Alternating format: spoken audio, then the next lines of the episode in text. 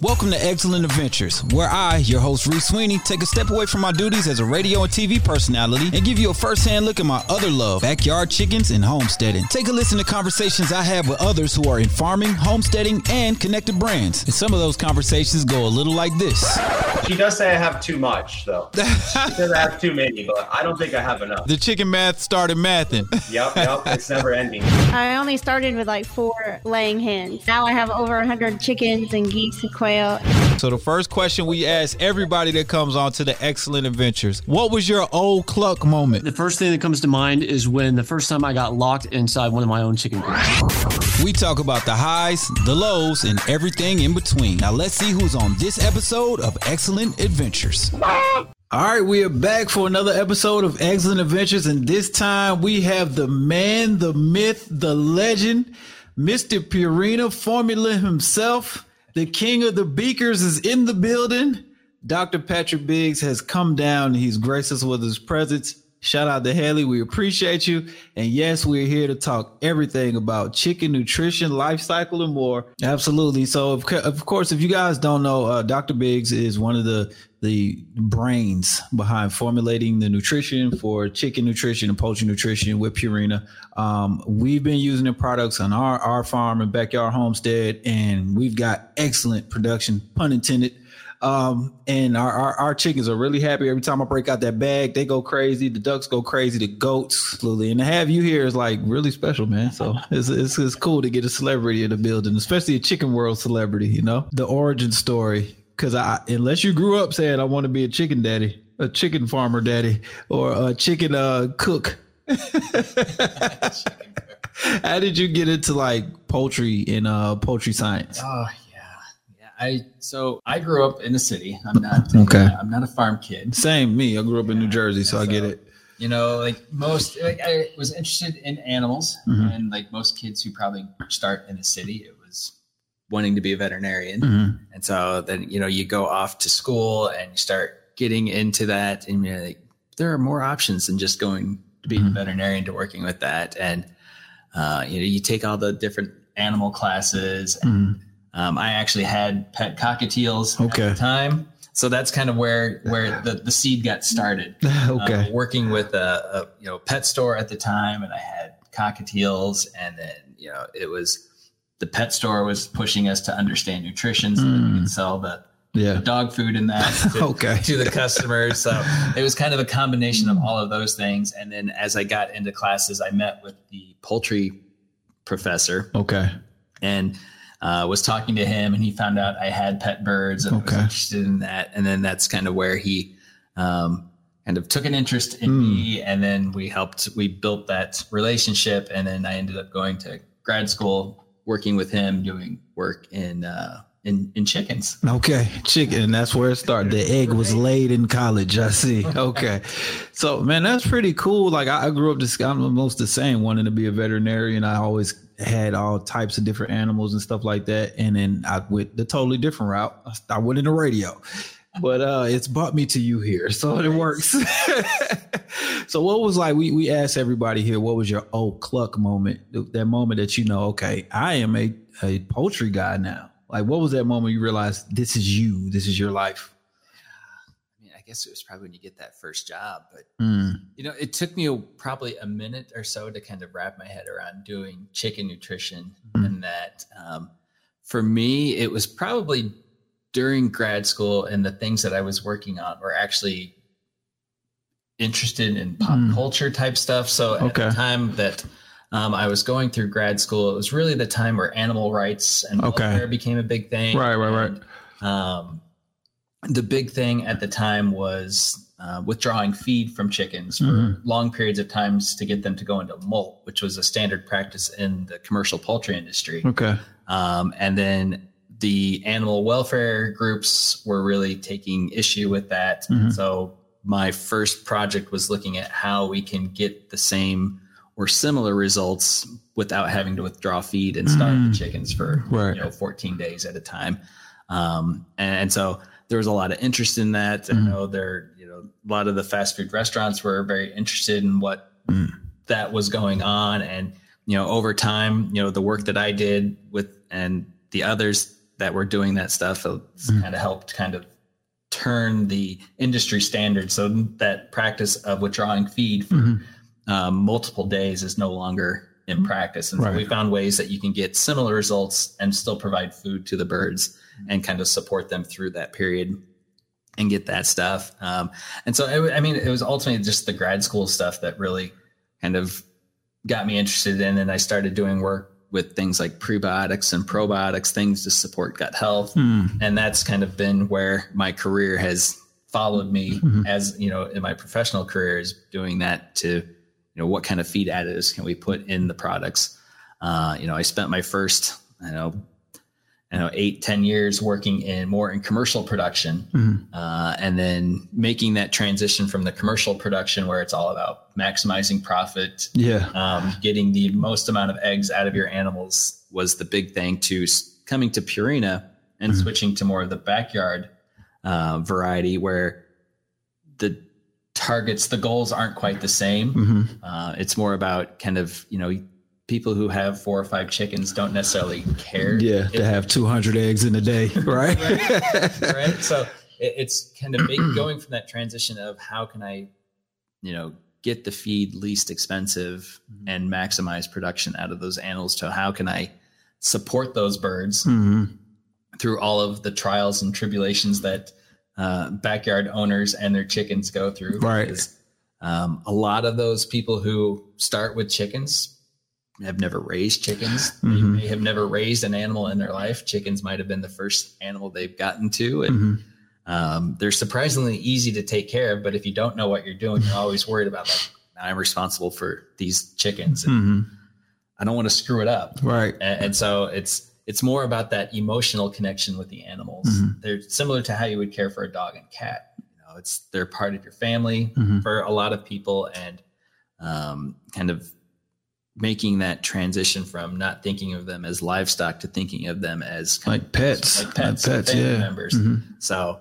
um, it, it's been a fun journey. Yeah, I, I could tell, man. I, I really like what you were saying when you when you switch over to Purina. It's not just about okay, let's try to turn and burn these birds. Now it's about you got different stages. You have your chicken in. You uh, we don't care about making them just be for production. So there's other things going on too, and um, I, I really enjoy that you enjoy getting into that part of it. right and you know it's it's the thing i also enjoy is working with the people and trying to educate them on how to care for those birds Yes. kind of answer those questions because there's all sorts of questions and you know how do you know where to go to really find out there's not a great source of information although the, internet has certainly Yes. expanded that but sometimes you have to sort through what's Oh no, sometimes all the time. You got to sort through all the All right, time. all you don't have to be nice, doc. This right, is have to be nice. yeah. This is uh. This is sort fact from crap. Right, can be right. A bit of a challenge. So um, I do enjoy kind of working with the, the people and kind of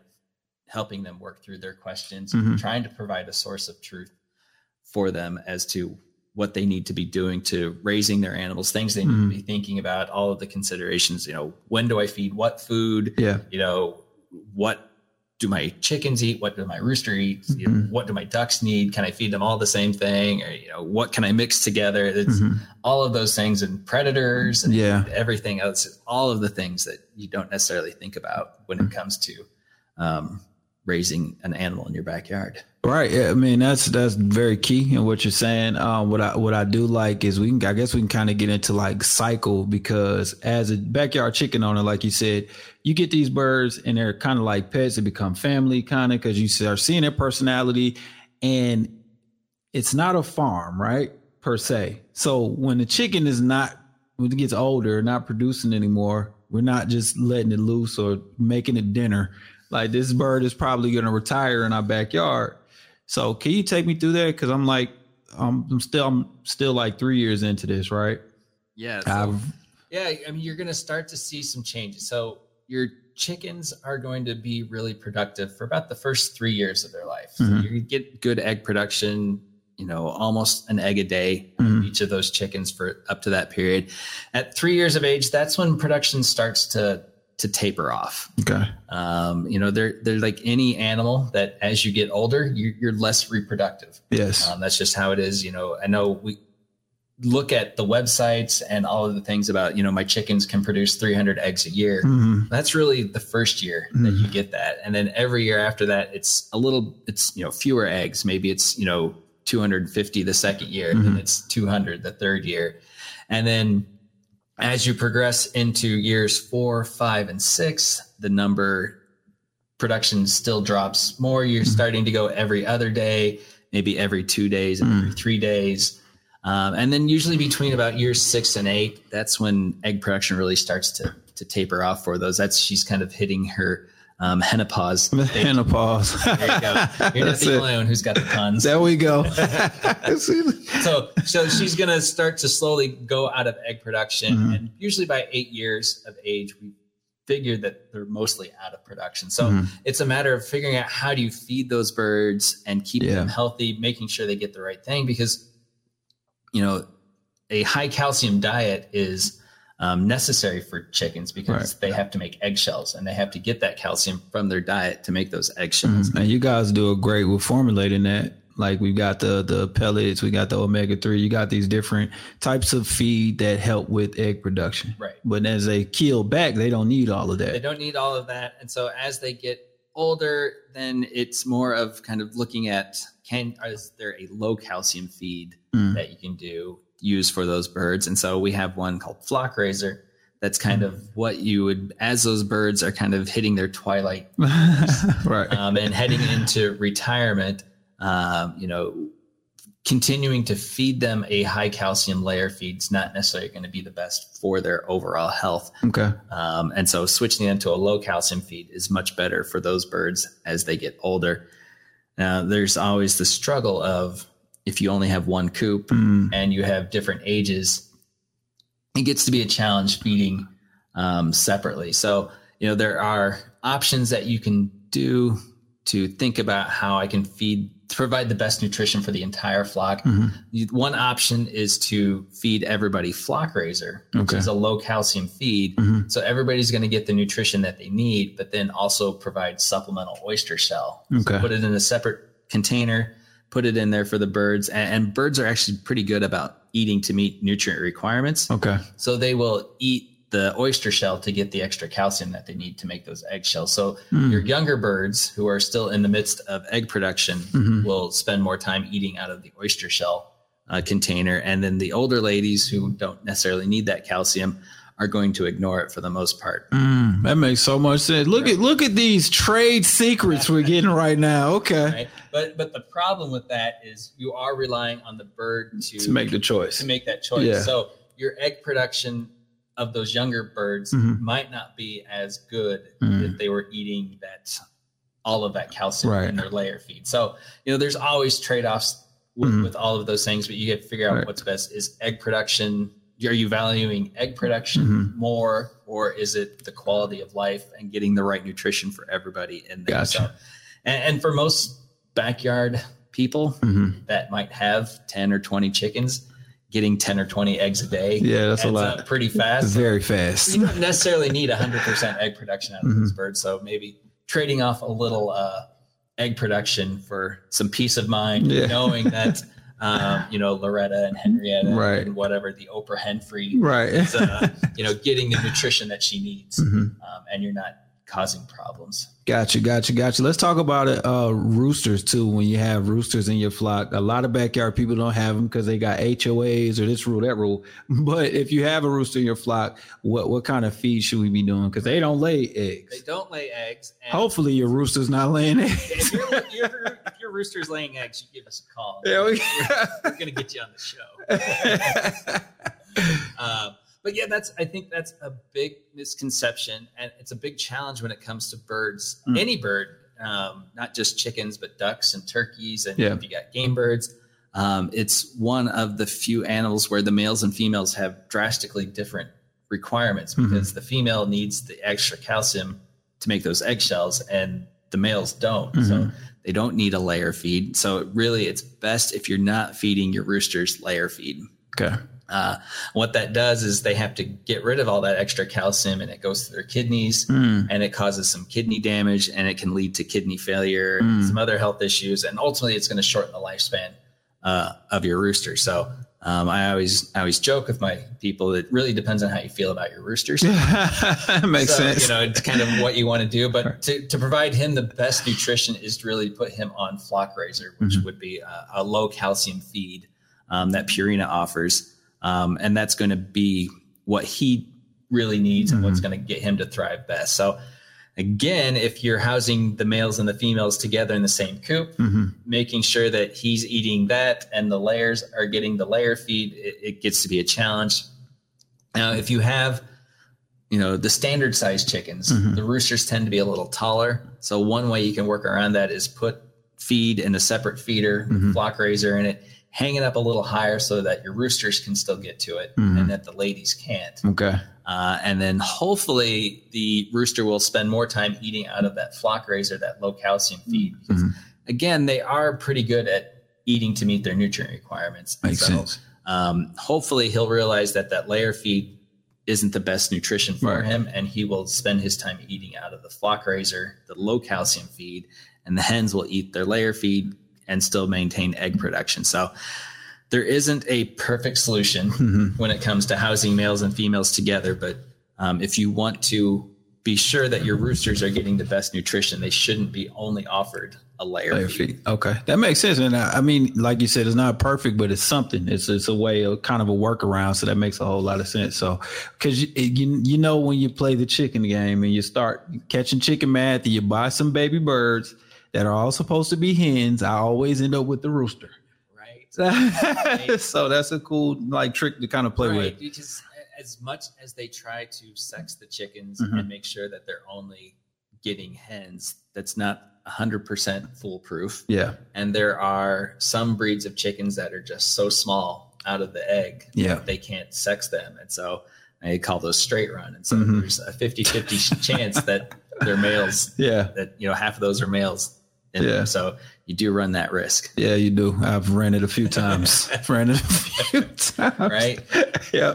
So tell me about uh when when you get to Purina, like your dreams have come true, and now now you're a Purina scientist. Right. what was like one of those jobs that you had to do when you get there? You were like, oh, this is going to be a challenge, but this is going to be fun. Well, I think the the biggest one was adjusting from the commercial mindset Mm-hmm. to um, the more backyard pet Yes. setting and adjusting my expectations um, about how to feed the birds because what we need to feed the birds for maximum production is not necessarily what they need To for long life and everything. Right, life. right, right. you know you, you have to think a lot of the research that is done for chickens is Mhm. based on birds that are two years old or younger Mm. like most commercial chickens aren't don't make it longer than two years Right. after two years they're just not productive enough and it costs too much to keep feeding them I see that. I have a couple, like uh, we saw, I had a couple rescue birds, and they were right at two to three years old, and their condition was terrible. Yeah. Like, and you could tell that they were overproduced, uh, not cared for in a way. And when I got them and switched it over and got them on Purina feed, I promise they're not paying me to say this. This is just really what happened, right? I got them on Purina feed, and you can see dramatically the difference, like their energy level, the amount of feathers that they have, even the production. It may not be a, a popping out like that, but it, it it's still pretty high. You know, I can just tell they're more happy. right and so it's been it's been fun to try and balance the commercial production side of what we understand about chickens Mhm. and figuring out how to translate that into the backyard setting and then make adjustments Mhm. to the nutrition based on what the backyard chicken needs. And then you also have to remember in a commercial setting, we're using basically white leghorns. Mm-hmm. Um, you know, it's a high production bird, but then look at, you know, your own flock. Mhm. How many different breeds of chickens do you have? You Too many. Too There's lots and lots of different ones. and then you have to balance the needs of a bird who has the potential to lay 300 eggs per year, Mhm. the one who's only going to lay 50 eggs per year. Right. So you, you got this wide range of egg production in there Mhm. again, and then you've got some of your chickens who are you know four or five, maybe six pounds, Mhm. and then you've got some of your smaller ones that might only be two or three pounds. Mhm. So trying to figure out how to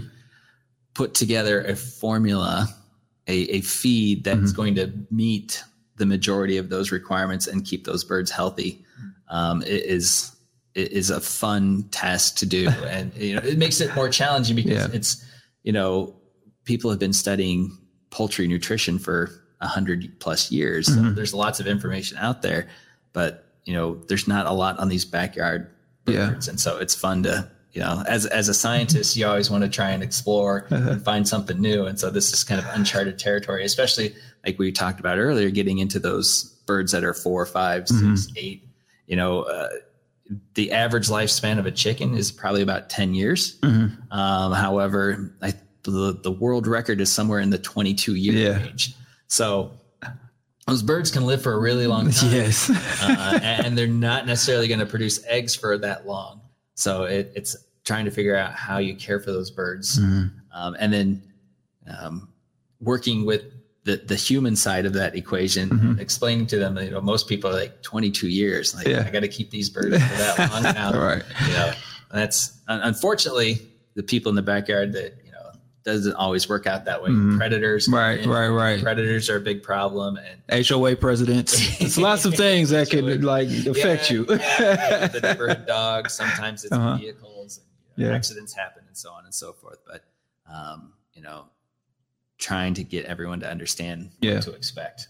It makes a lot of sense. It's almost like catering a wedding. It's like, okay, these people don't eat this. They they're vegan, they're vegetarian, but I got all these people coming, so I got to make the correct spread. But with the chickens, it's not like they can't pick, you know, each one. Right. So you got to kind of put it all together.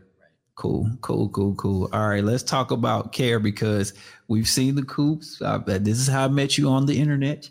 I've seen you talking from the Purina coops.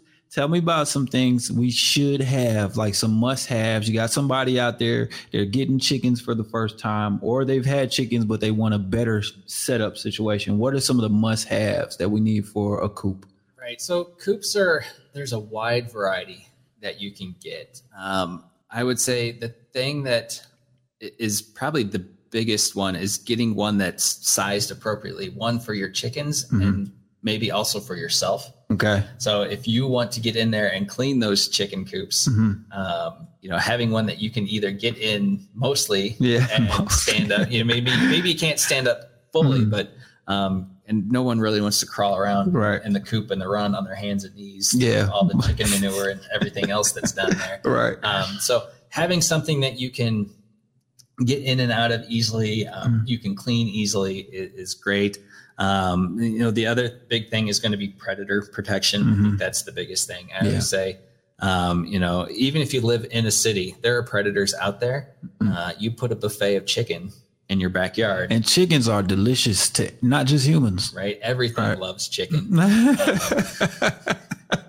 you know, the, the, you know, the raccoons, the Mhm. foxes, the hawks, um, snakes. Mhm. Uh, you know, sometimes it's the neighborhood kids. Yeah. the wild, the dogs and cats that Mhm. roam the neighborhood.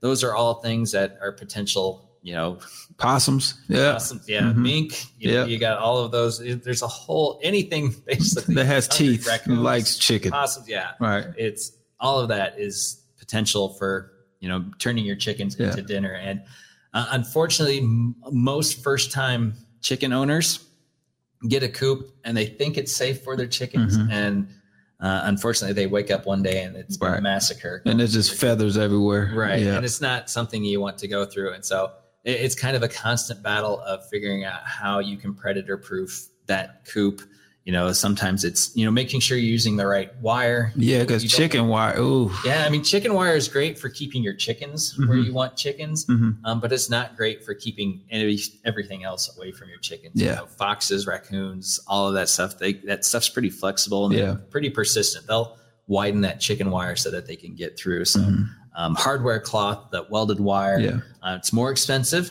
Uh, It's worth it. But it is worth it because it's definitely going to keep that and then keep it small, probably about a half inch square opening Mhm. on that. That's going to keep out most things. And then you can also, it helps too if you bury that uh, wire down into the ground about six inches deep. Okay. And then if you can run it out parallel to the ground a little Mhm. further, maybe another Almost six- like a like a L. Like make like an L. Yeah. Okay. and then that's going to keep things from trying to dig Yeah. under the coop Mhm. um, and, and getting in there as well.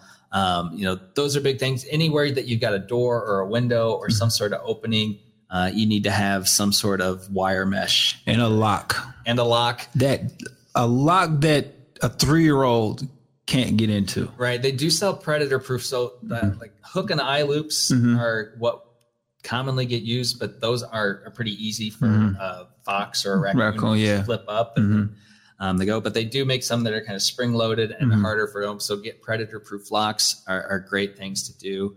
Um, you know, any windows or doors, anything that's going to be open should have a, a mesh. Don't rely on like if you have a screen, a, a- just a, Mm-hmm. Yeah, like a, yeah. mesh screen for a window, it needs something else behind it because those mesh screens aren't going to stop a, something from hitting it hard enough or tearing into it and Mm-hmm. Right. getting through. Um, you know, space is always something to think about. You know, we talk at 10 square feet Mm-hmm. per chicken. Um, that's a combination of both the coop and the run area. So Okay. the coop would be the indoor part. So keep that probably figure two to three square feet per bird. Uh, the run area, really, you can go as large as you want. It's just Okay. up to you. Yeah. Like, just the bigger it gets, the more expensive it Yeah. becomes to, to fence in and protect.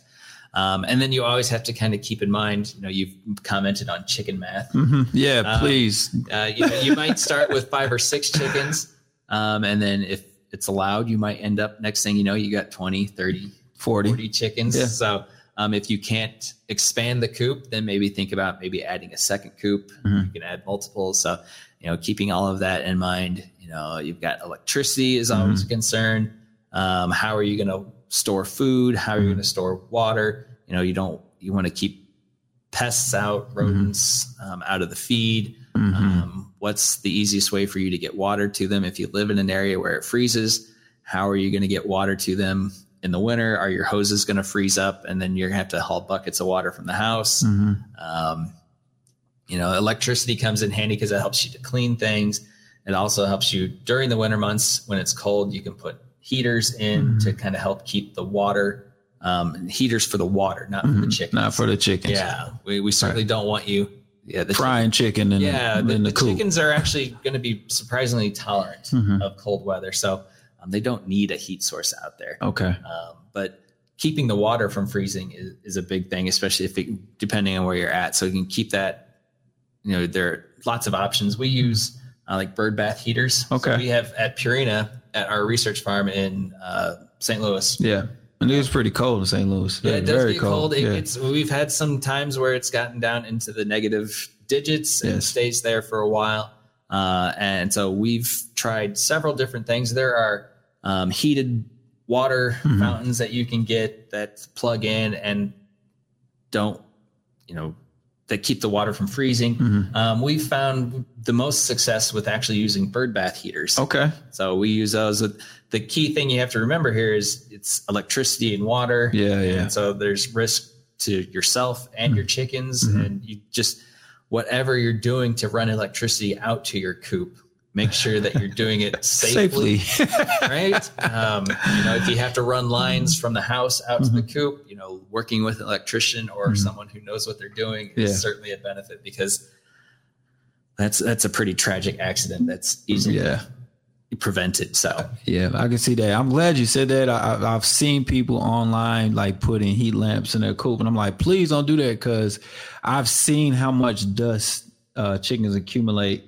Yeah, I mean, heat lamps are they get they're very hot. There's a mm-hmm. lot of dander that comes off of your birds, and mm-hmm. uh, they're not strong flyers, but they do jump and they flap and they knock it down, and you know Barn fires can happen. right? It's you know we see it every spring when people are raising young birds in the houses with those heat lamps starting fires. We see stories every winter of somebody's um, you know the coop catching on fire and then you know they're frying their chickens right Yeah, there. Right. It's not what Nobody anybody wants. to- yeah. You didn't buy those chickens for rotisserie, Right, that's not the fried chicken you want. At all. At all. The colonel does not approve of that. no, no seven herbs and spices.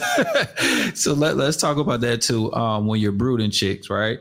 Um, some of the things that we we need to have because I've switched from heat lamps. Now I use the heating plates. Um, I'm now using puppy pads when I do ducks because they make so much mess. And with the, the chickens, I use like hemp bedding. But tell us like some must haves like when we're brooding babies. So I mean, those are the key things: food and water, Mhm. um, a heat source, um, and you know those those plates are certainly the preferred method because there's less risk of fire with that. Um, you know, um, you know, bedding material is going to be important. You know, something down. We want to make sure that the environment that the chickens are being raised in is something that you have a little more control over. So a lot of times, people, you know, the first several weeks, you might want to raise those birds maybe indoors Mhm. or in, you know in a garage or maybe if you've got a barn that you can control the temperature in Mhm. uh, you know that's always a possibility um, but you know it likes they like it to be nice and warm so think about 95 degrees fahrenheit during that first week Mhm. and then you can slowly drop that temperature about five degrees a week after that but then i Okay. always say you know use those numbers as a guideline Mhm. but really watch the birds and, and let them really guide you um, as to what the temperature needs to be. So if you find that they're all huddling under the heat source, Mhm. then it needs to be a little warmer in there. Uh, if you find that they're staying as far away from the heated area as possible, then it's probably too hot. So then- Gotcha. then we need to lower it. So, and then just making sure that they're getting the right food.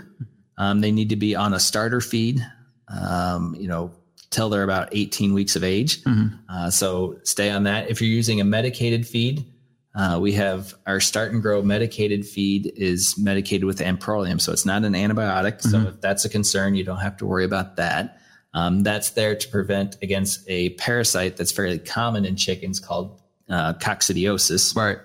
Um, and so that medication keeps that cocci parasite from becoming a big problem um, in your birds and keeps them healthy as possible. But if you are feeding them the medicated feed, you need to feed that to them until they transition to a layer feed. Okay. Um, it's not something that really you should feed for four or six weeks and then like, all right, now that's fine. I can switch them over. If there's coccidiosis in the environment, uh, if you take them off the medicated feed, then they're going to be exposed to it. Mhm. Um, and those birds grow really fast, and if they have to spend some of that nutrition that you're feeding them fighting Fighting that, yeah. that challenge, then they're not growing, they're not developing at the right rate. And so Okay. um, the feed is intended to get those birds to kind of the right body size at 18 weeks. Um, this is one of those situations where we don't want those birds to grow too fast or too slow. It's about getting them to grow just right. So 18 weeks, their body is developed properly for them to to lay eggs Okay. um, especially you know and you're keeping these birds you know you, maybe for 8 15 maybe it's 20 years Mhm. um, you know that the first feed is really the most important thing and that's where you're you're going to make the most mistakes that are going to have long-term implications there Mm. so keeping them on a good starter feed um, is really the best thing you can do and keeping them on it till they're at least 16 weeks of age Okay. um, Good stuff. Good stuff to know. It's really it's really informative because we, like you said, the, the, that first feed is going to be really important. It's like you start them off right, they end up right. right It's like teaching a kid how to read early. Definitely understand. All right, let's have a little fun with this thing, because I'm sure that uh, over at Purina, I know you guys have the, the coops there. Do you have your own personal pet chickens as well? i do not have personal chickens Okay. where i live my have- hoa does not allow chickens Well, we gotta move, Doc. but I got you. But every day you come to work and you got your own flock, your own access to the Right. flock. Yeah, we have Right. twelve. We have twelve coops at the farm. Okay, So, um, living a dream. living the dream. So we have 150 plus birds there. that Sheesh. we can do all of our research with, and we get the eggs from those birds. All right. So- And different, different. So, so what are some of the different breeds that are there? Oh, what? So in the past, we've only we've stuck with uh, barred rocks, Okay. um, but this year we've branched out, and we've got I think six or eight different breeds. So Mhm. we've got some silkies. Mm. Um, I, gosh, I'm trying to remember what all. There's some Delawares, some Columbias, some Wyandottes, some Easter eggers. Okay. I Um, love Easter eggers cheeks. They got the like the little fuzzy Yeah, cheeks, yeah. right? we've got Cochins, um, some Araucanas. okay. Um, So y'all got blue eggs, green eggs, brown eggs, all the we've eggs. got all the all the different colors. So, um, we've had salmon faverolles. Hmm. We've had a wide variety of birds over the years, and so that's also helped us to kind of um, raise a different variety, so that as we're you know talking with people who are raising a variety of animals, we can talk about some of the challenges that we've seen Yeah. um, with there. Like, you know, recently we just had a heat wave hmm and we went through and we found our Cochins did not like that heat. Right. Right. Right. Um, you know, we've had we've had heat waves before. This last one was pretty extreme. The temperatures got way up there, and um, those those heavy feathered birds just that was too much heat Yeah. um, for those birds. So that's you know we learned the lesson, and then as you know I'm out talking with other people and we talk talking about heat. Like there are things you can do to heat, but um, those birds just they get Right. overwhelmed, and so you know we we able to raise the silkies. Uh, we've raised some old English game chickens, so Mhm. we're raising a variety of things. So when people say, "Well, my specific breed hmm needs this," and I'm like, well. Maybe, maybe it doesn't. Like, Yeah. They're all chickens. They're, the nutrition's really the same. So Mhm. um, we hear a lot of times people with silkies say that Mhm. they need a different level of nutrition. And um, we've raised silkies at the farm. We've feeding them the same thing we Mhm. feed, you know, the the Orpingtons and the Yeah. Barred Rocks, and um, those birds are doing just fine. So There we go. Okay, silky people, let's get off of our our soapbox. right? birds are adorable. right. They're They a little different. nutritionally, they don't need Right. they, their needs aren't different. Yeah, my silkies, they just need tutoring. That's what they need. They're beautiful birds, but they can't find the door to save their life. I understand that. So, what are some of your favorite breeds? Oh, my favorite breeds. So um, Sebrights. Okay, I've never had one of those. Yeah, I really like the Sebrights. I Okay. just think that that scallop look Mhm. on their feathers, Mhm. um, you know, and it, it takes me back to my days of having cockatiels. oh yeah, they are pretty. Yeah, you uh-huh. get, that, get it. that look on it too. So I do like um, Mm. that, and it's you know, that's really one, probably one of my favorites. And the Okay. salmon faverolles are also Yeah, uh, a fun, fun looking breed. you just pick all the chickens with tough names. Like Right. Salmon Faverol. You made that up. That's not even a real breed. I'm just kidding. so, Doc, with this chicken names, right? You hear some of these names, the Henrietta's, that this isn't that. So, what is your favorite chicken name? Oh, I like Jennifer Henniston. I like that. I like. I I, I like. I had a I had a Roost Willis before. A Roost Willis. Yes. We don't get a whole lot of names for the for the roosters. hmm But yeah, the the the female names, you know, people Mhm. playing off the celebrity names. Yeah. you know, Oprah Henfrey is one of my favorites. Oh yeah, that is. That's a good one. That's a good one. Mhm. the penny. Yeah. That, uh, Yeah. that, so I like that. I like that a lot. So, if you had to choose one breed of chicken for, let's just say you're on a desert island, right? You can only have one breed of chicken, and you know you're going to be on this desert island for at least six months. So, you know, you, you may need some eggs, you may need some meat, you, you, you may need a companion, right? Because you know you, you're by yourself, so you Right. might you might you need a chicken that's also kind of social. So we we want the trifecta chicken. I think I'd probably have to go with an Orpington. Mm, okay. Okay. They're, good egg layers. Um, they tend to be friendly, Mhm. sociable. Um, so you might get some good companionship. And then, you know, if she stops laying eggs and worse comes to worse, they're also a bit of a dual purpose bird. So she's got a little bit of meat on her. So Right. if I had to sacrifice her, there we go. The Orpington. have a meal for a day or two. There you go. Orpington is the survival man's chicken. I love my Orpington. I love Blue. I have lavender Orpington. She's really sweet, nice. Walks up on you. Pretty heavy. Yeah. Yeah. So I, I, can- I can see that. Yeah. I think the, the Orpingtons, you know, often the, the Labradors. Yeah, the Labradors of chickens. Okay, so who was the Rottweiler of chickens? Ooh, that, that- that- that can vary. Mm, Um, I'm trying to think. You know, it. There's so much personality mhm. in the chickens that you know you could get an Orpington. Yeah, yeah. Awful. Yes. To everyone else, and you could get one that's uh, just the lover. hmm Um, and, and you'll see that too with a lot of uh, roosters. Yeah. You'll get, you know, roosters get a bad name sometime.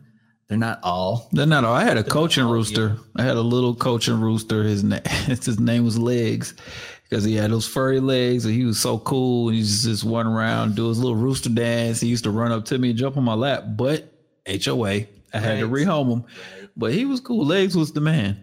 Right. so I mean, you'll see that. I mean, it's so much personality. I mean, it's like anything with people, Mhm. dogs, cats, whatever. You know, some of them are going to be super friendly, and Mhm. others could care less that you're there. Yeah. Um, you know, you're going to see that with your chickens. They're going to be happy when you feed them, hmm but once you're done feeding them, some of them be like, "All right, it's time for you to go." Yeah. And like I'm done with you. Yeah. You've served your purpose. Like cats. They're like cat chickens. uh, but then you know if you want your animals your chickens to kind of be personal i mean spending as much time as you can with them kind of helps to get through that they're just some that you're mm-hmm. you're never going to get through i've got a cat at home that we've had her for three years now and she doesn't want anything Nothing to do with people unless you got food. just me she, oh, like- you? She not- she likes the kids and the wife but you know Not she's you. like nah yeah, I don't want the chicken guy around me. oh, he's home i gotta go back Oh man, well, we're gonna pray for you and the cat's relationship, man. so cool, man. We appreciate you coming by, man. Um, any advice? What's one piece of advice, if you could, you would give yourself when you're coming out of chicken school and you're ready to hit the world and spread your wings? That was a lot of puns and one. If y'all can feel free to unfollow me after this. one piece of advice you would give yourself, knowing that you'll be where you are now. Oh man i'd be like stay the course Mm. you know, because the path isn't always straight and narrow. Mm-hmm. Sometimes it wanders and meanders. Uh, you know, I've been through several jobs and I'm Mhm. kind of finding my path. I've Mhm. lived in Illinois, I've been in California, North Carolina, Yeah. Missouri. So, um, you know, kind of just know what you're good at, Mhm. know what you're passionate about, and then just, you know, let the universe show you the path to get there. There we go. And apply to that Purina job. Right. That's it, Dr. Biggs. Thank you. Thank you, sir. Appreciate it, man. We had a blast. You guys stay tuned. We got more on the way. This has been another wonderful, excellent adventure with our celebrity guest, Dr. Patrick Biggs. You can catch him on Purina Feed Greatness page and giving out all that great advice and stuff like this. So we appreciate you, man. There we go. Let's hit this hype bell on the way out. See y'all next episode. Thanks for tuning in to another episode of Eggcellent Adventures powered by Blackyard Chickens. Now, if you think you want to raise your own backyard flock, here's the site for you blackyardchickens.com. We make entertaining videos about raising baby chicks from scratch. You know what I mean by from scratch, right?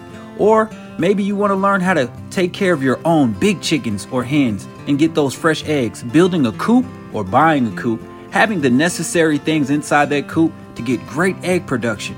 You'll learn a lot of the neat tricks I've picked up along the way from other chicken enthusiasts, and you can get pretty eggs just like those. So follow us on social media and check us out on our YouTube channel.